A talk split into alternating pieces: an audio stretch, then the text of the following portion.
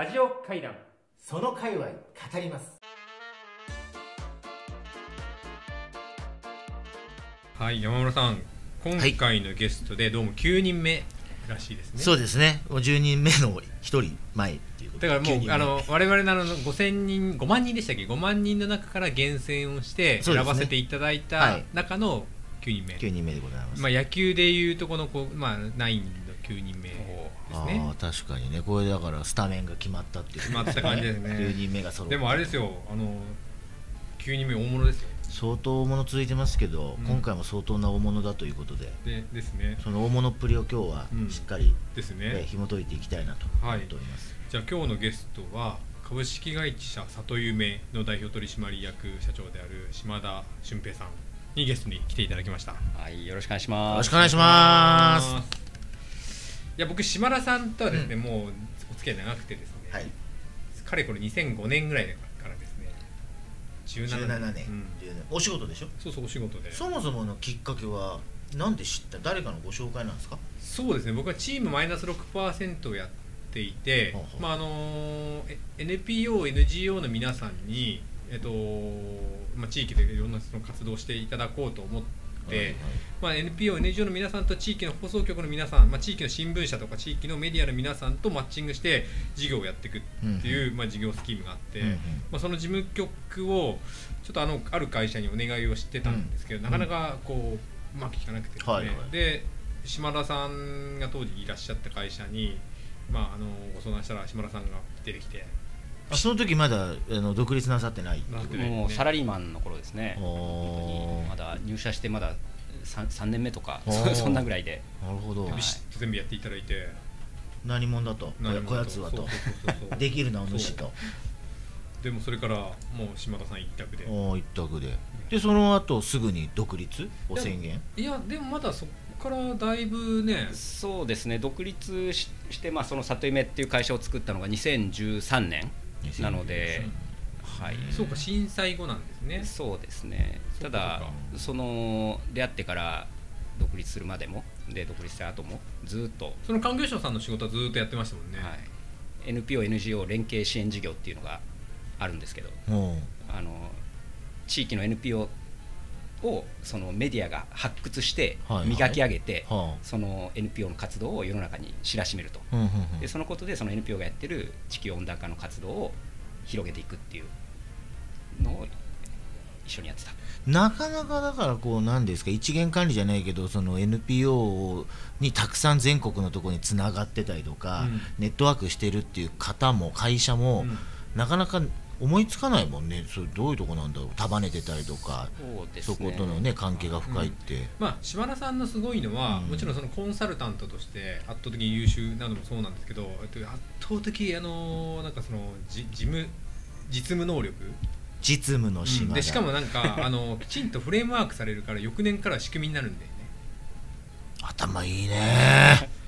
やっぱ社長になる人はだからなんかねこうフレームワーク化するっていうのは割と島田さんから学んだ側面があるね。あそうなの？うん。そうなの？フレームワークの波ふさそうフレームワークにしなきゃダメだっていつもおっしゃってますけどあそうそうそう。あれじゃあ島田社長譲りというか。あそうそう。だってあの審査の仕組みがもうだって募集の段階から、えっと、その審査フォーマットが、えっと、その集計することを想定してできてて集まってきて最後その、まあ、全部書類が集まるじゃないですか、うん。でだって数日後には全部書類になって出てくるって、はいはい。えっと、もうフォーマットがある程度決まってて、はいはい。それをエクセルに落とし込んで点数が出てっていうのって仕組み化するの難しくないですか、うん。それ島田さんそういうもともとそういうのが整理整頓というかまあ、取りまとめが好きっていう。いやそういうわけでもなかったんですけどね。うん。ただその私学生時代から NPO 活動を自分でやってたんですよね。あのなるほど。森林ボランティアとか、まあ、NP あの森を守る NPO とか。うん。で自分がそういうそういう、ね、活動費を稼ぐために補助金に申請したりとかしてたので、うん。なんかそうそういうその世の中の NPO とか NGO の仕組みっていうのは、まあ、ある程度理理解してたっていうのはあるかもしれないですね。うん。からくりがあるはずだっていうことですそうですね。のあるじゃないですか申請書類ってもういきなりフリーハンドで応募しちゃう人でただ撃沈するっていうやっぱノウハウがねいやでもねありますけど例えば、うん。この募集するだけじゃなくて審査のこうスキームがあるじゃないですか、はあ。審査ってこう審査基準をこう作るとか、うん。もうもっともらしいこう審査基準とまあ、そのなんでこれを採択するのかっていうことはあるじゃないですか、うんそういうねふあの基準作るのとかもうまいんだよね。そうなんだね。ありがとうございどこで身につけたん まあそうなんか仕事しながらってこと。そうですね。なんかいやどこで身につけたっていう記憶もあんまないですね。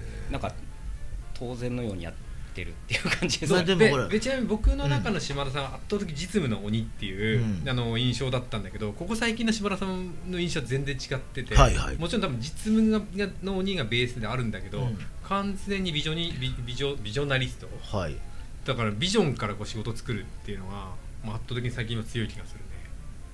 変わってきた感じ自覚であるんですか？社長としては。そうですねだいぶビジョンになってきたな俺みたいな。ビジョン今日も語っちゃってるな俺みたいな。そうそうそうそう。うんやっぱ変化を感じますか？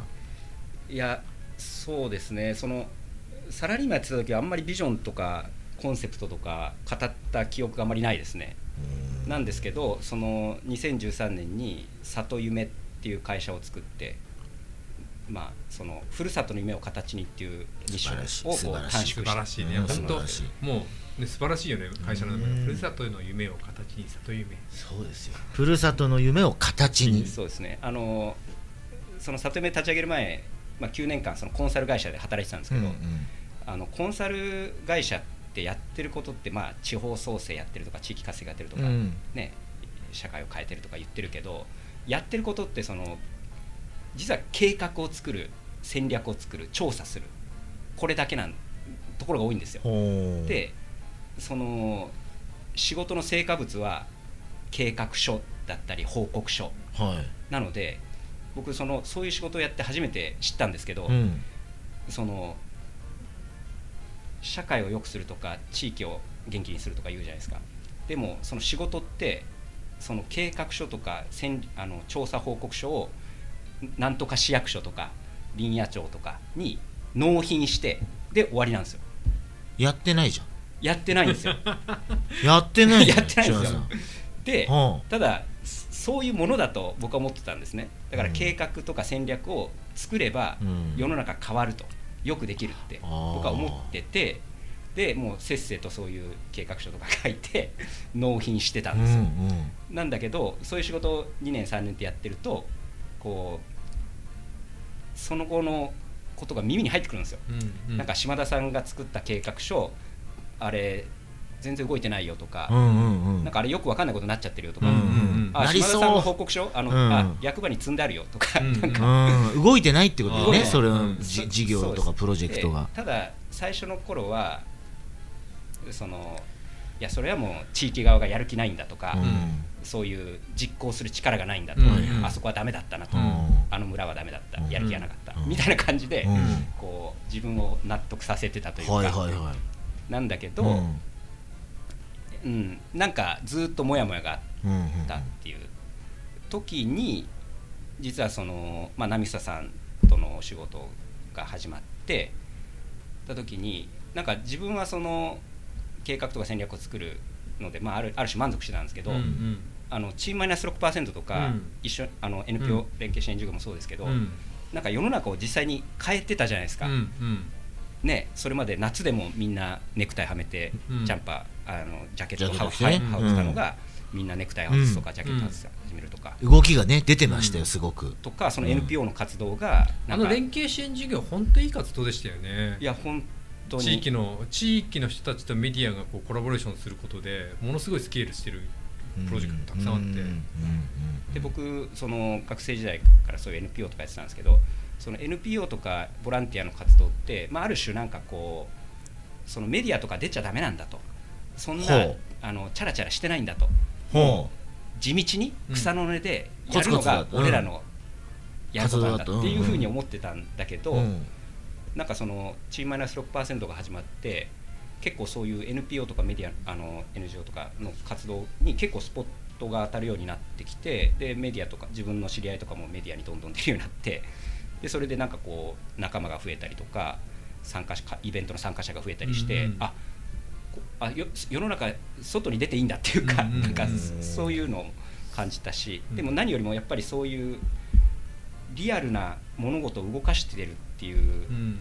のを、まあ、見見れたというかそういうのを自分がやれるようになってきて、っていうのもあってなんかその地域の分野でうん。なんかこうそのドキュメントうん。作ってるだけでいいのかみたいなのはなんかすごいもやもや考えるようになりましたね。なので結構なめささんが僕の人生を影響してる そうなんだね。でもでもなんか島田さんがなんか伴走型コンサルタントってずっとおっしゃっててコンサルタントって伴走しないんだってずっと思ってたんだけど、はい。なんか今話を聞いてそうなんですね。調査書と計画書と報告書やからね、うん。そうです。それやってない。そうです。それでだからある種当たり前じゃないですか、うん。形にするとかね、うん。授業を作るとか、うん。でもそれをその今もそういうの残ってますけど、うん。そういう地域業界って、うん。そういう口ばっかりとか頭でっかちな人ばっかりが偉そうにしてるうんうん。中で、うん。その夢を形にするところまで事業を作るところまでうん。伴走する会社があってもいいんじゃないかってことで、まあ、里夢っていう会社を作ったうんんですよ、うんただ僕はあでその里夢はその目に見える商品とかサービスとか、うんうん。お店とか、うんうん。なんだったらホテルとか、うん。そういう目に見える事業を作るっていうのを目的に作ったんですけど、うん。自分はそういうのをやったことなかった、計画とか戦略しか作ったことない、調査する。うんなんだけどそういうふるさとの夢を形にとか伴走型とかっていうのをこう旗を立てうんうん。たところなんかす実績もないのに仕事が来たりとか、えー。その商品開発してくださいとか、うんうんあのこういう商品をアンテナショップで売ってくださいとか,、うんうん。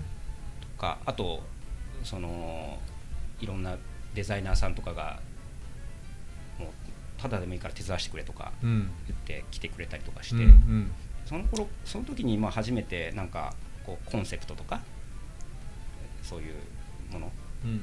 ビジョンとか、うん。そういうものが重要だなというかあ自分もそういうものを作れるんだっていうか、うん。あのっていうなんか手応えは感じたかもしれないですね。でもなんか里夢を立ち上げられる時におはい。聞きした話で、なんか里夢っていうそのコンセプトをすっげえ考えて考えて考えて考えて里夢っていうなんかそのロゴロゴのイメージとかも含めて、名称とかコンセプトも考えたんですよってすごいキラキラして言われて、うん。でもそのネーミングとコンセプトがすごい良かったから、うん。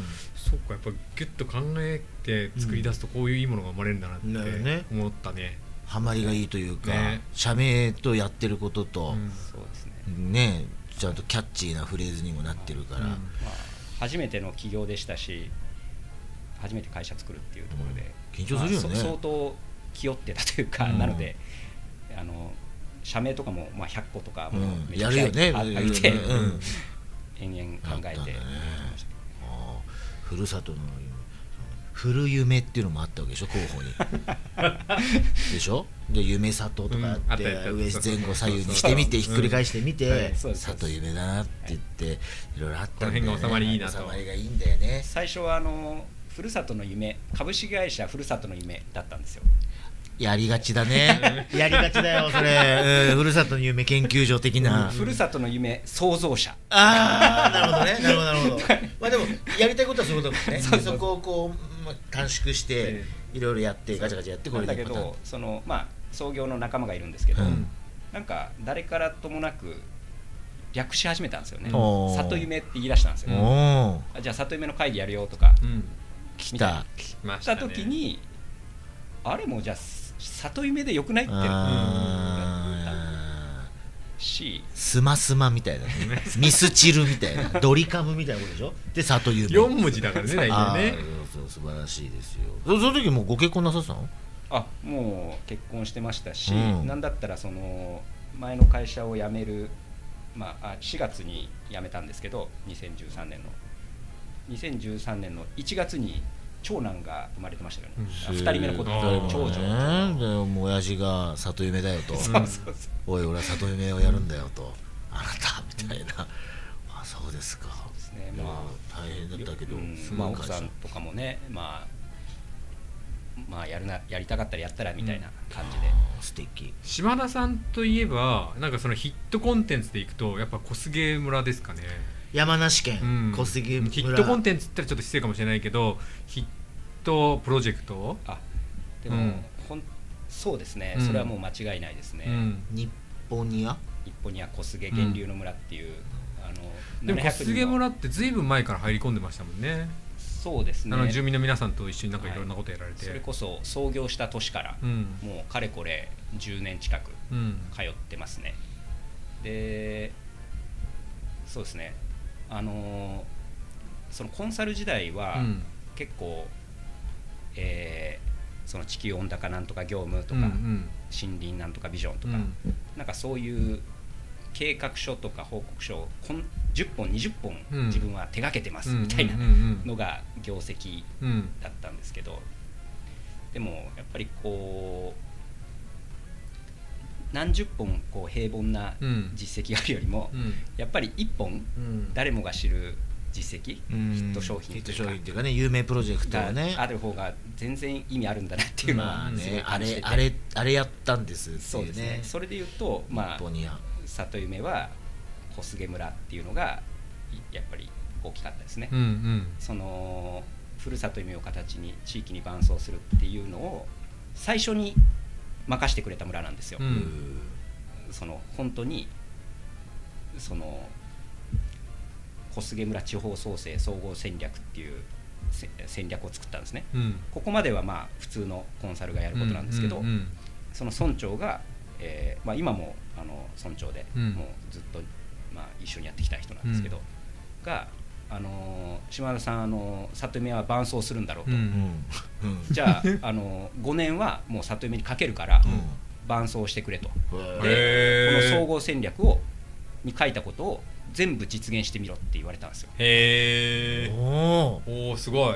来たよねうんついに。うんで基本的にその行政って年度単位なんですよね、うんうんうん4月3月、うんうん。でその5年約束するなんてありえないんですよ、うんうんうんそれをまあちっちゃな村だからできたし、うんうん。首長だからこそできたとは思うんですけど、5年任すからって言ってくれたで、うん。まあ、毎年契約は年度ごと更新していくんですけど、はいうん本当に5年うん。やったん。でそこで、まあ、道の駅を作ったり、村のメディアを作ったり、まあ、村の中でお金がを回る回すなんかポイントカードシステム作ったりとか商品開発とかしたりとか、うん。まあ、タイニーハウスっていうちっちゃな家を作ったりとか、まあ、あ村村丸ごとメスあの村村丸ごとホテルっていうのが最終的に行き着いたところそうですね。700人の村が一つのホテルにあをコンセプト。はい、うん。でそのホテルにたどり着いたのはそのまあそんな道の駅作ったり、まあ、ありとあらゆることやってきてただあの観光客がうん。10万人ぐらいだったのが25万人ぐらいに増えたんですよ、うん。その5年間で。ほう。いろんな追い風があったと思うんですけど、ううん。ん観光客が。結構他の自治体の皆さんがなんか視察に来たりもしてましたよね。そうですね。何かをその計画の中では5年間でその出した戦略の中には実現する目標はどんなものだったんですか？そのあ村では。その地方創生総合戦略の一番大きな目標はその700人の人口を維持するっていう。あなるほど。維持だとあーまず。そうその減ってったから？そう最盛期で2200人ぐらいいた人口がこう30年ぐらいでうん。3分の1の700人に減っちゃってる、うん。もうこれ以上減らせないよと、そうです。あそのためにはどうするかっていう計画書があったんですよね、でも700人の人口だったらみんなご存知なんじゃないですか？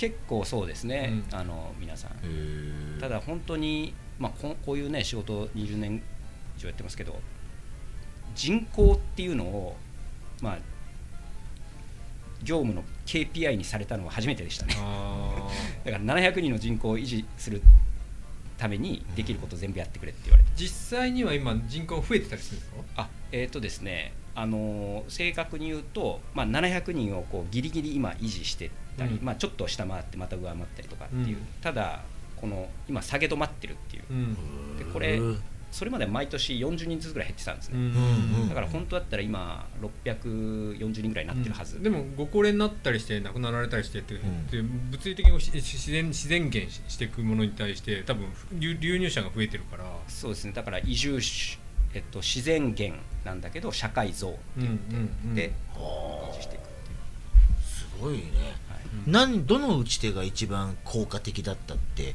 振り返るとあるんですか？あそれで言うとあのふまあ2つありましてうん一つはそのやっぱり教育。うん。その、へえー自然豊かなところで子育てしたいみたいな人が多くて、うんでそれで、えー小杉村は多摩川の源流なんですけど源流親子留学っていう制度をやってて、あの都会の学校に馴染めなかった子どもたちをうん。こう親子で受け入れますと。うん。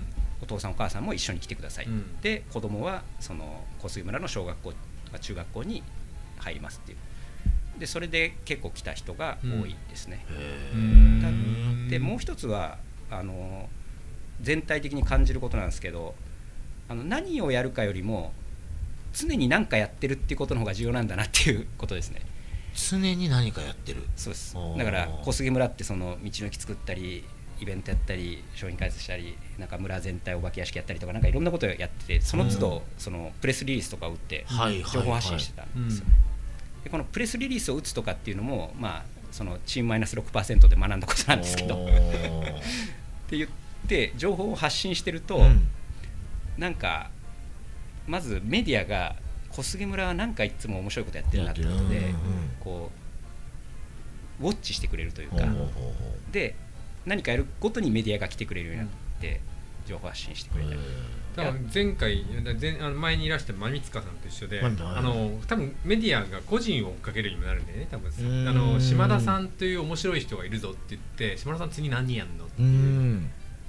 それで村を追っかけ始めたっていう、メディアが。なるほどね。もう一通り一服してるんですか？まだ今も。伴奏は続いている。あ今も続いてますね。そうかでもだって小菅村ってメディア露出度ってすごいでしょ？多分ろ広告費換算とかすると。すごいですね。もうあの最近だとあそれでもう何かやってるって状態になってでその僕以外も僕は最初なんか仕掛け人っていうなんかアイデンティティがあったんですけど、うん。最近はもうみんいろんなところでみんながうん。いろんなことやってるクラフトビールの工場が来たりとか、うん。えー、とドローンを飛ばし始めたりとかへー。ってなってくるとなんか僕最近はもうなんか小菅村の動向をなんかヤフーニュースで知るみたいなことが増えてます。島田さんがね？おなこんなの初めてあそうだから里夢だけがやるわけじゃないっていうのが自走してる感じでいいのかもいしれないやだからさまさにあのこれってさずっと言ってたあの熱源をちゃんと作って熱源をぐるぐるぐるぐるってやってるとえっと遠心力の法則で物が向こうから飛んでくるっていううん。ことを字で言ってやってるよね。すごいね。あのくじけそうになった時とかもあると思うんですけどこのでもなんか島田さんのそのの実直な感じがすごいなんか街の人たちに伝播してすごい化学反応が起きてでじゃあって言ってみんながこう踊り始めてる感じはすごいするよね俺が言ったらダメだって感じすごいするもんね、うん。なんだお前みたいな。島田さんだからこそそれはそう。なんかねこういうのが言って村長とか言ってもお前に5年は任せない島田さんのこのにじみ出る誠実さそう。が黒目がちな瞳が、ね。多分村長のハートを。爽やか誠実素直ってこれ 3S をねそう兼ね揃えてますから持ねってねえな。そこだな。里夢のうん。S、あ S うーんあうす。それでちょっとホテルの話戻ると。あそれで観光客増えたけどあの宿がうん。あの僕が通い始めたこと8軒ぐらいあったんですけど、うん。あの宿の経営者の、まあ、旅館とか民宿のうん。経営者の高齢化でうん4軒ぐらいに減っちゃってて、うん。だから観光客が2倍に増えたのに宿が半分になっちゃった、うん大変だ。これはねやっぱ泊まってもらわないとあんまり地域にお金落ちないし、うん。地域の魅力もそんなに伝わらないし、うんうん。それでこう宿を作ろうっていう、んあのは構想が生まれ始めて、うん。でそのただなんか新しいビルとか建てるお金も土地もないし、っうん。て時に村の中に100軒ぐらい空き家があるぞと。うん。じゃあこの空き家を客室にしたらいいんじゃないっていううん。アイデアが出てきて、うん。でそれでその小菅村古民家活用構想ってうんうん。いう構想をまた作ったってうんういうん。のがさ始まりですね。え柔軟だねー発想が、うん。そういうことで分散型ホテルっていうことそうでもそれってやっぱりなんかその町の人たちもいいし村長もいいしだからやっぱりその柔軟にこういろんなことが生まれたらじゃあそれじゃあそれって言って変化していけるのってやっぱりなんかその受け入れられてることもあるしなんかね本来役所だったらじゃあって言ってすぐそれっていうよりもじゃあそれって、えっと、段取りを取ってじゃあ上に上げて決済取ってっていうスピードでやると進まないじゃないですか。そのスピード感はすごいですね。そうですね。まあ村長、まあ、ちっちゃな村なのであんまり階層がないっていうのもありますし、うんうんまあ、村長がすごいこう柔軟でうん。スピーうん。ドとかありますね、合意形成が早いんですねそうすると。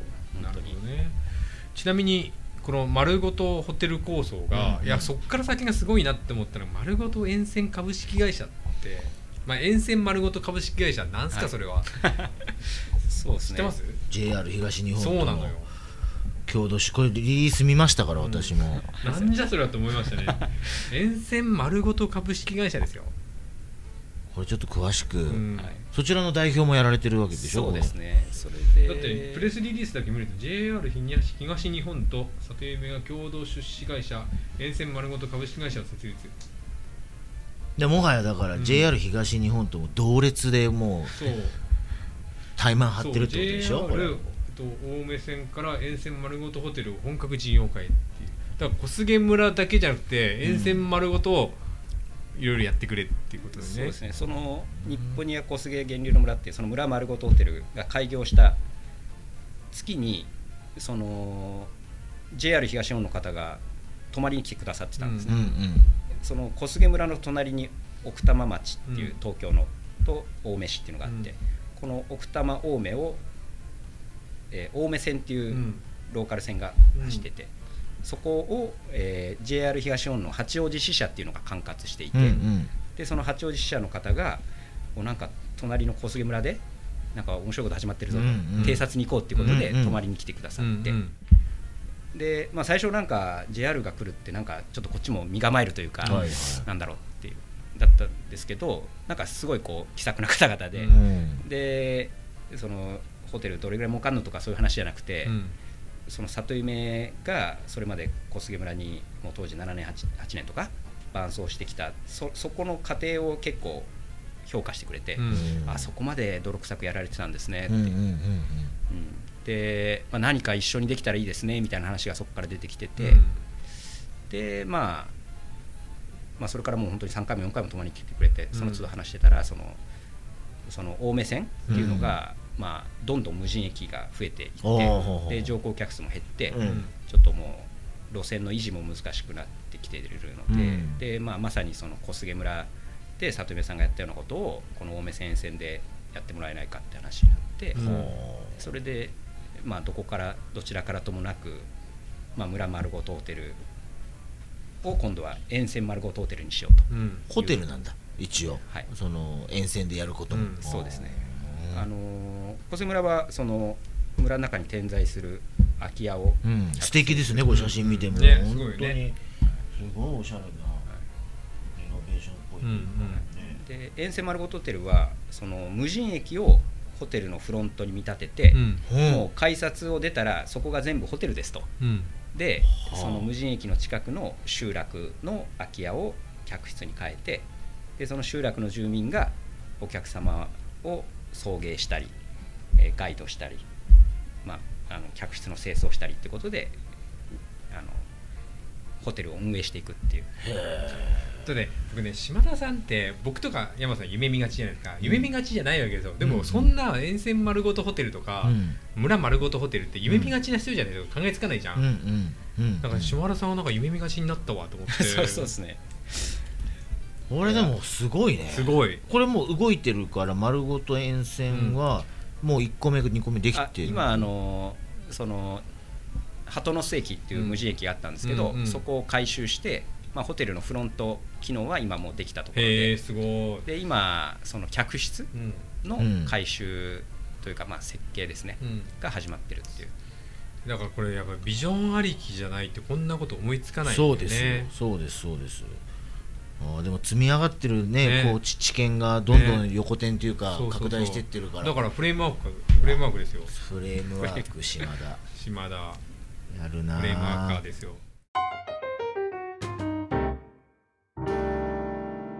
ラジオ会談その界隈語ります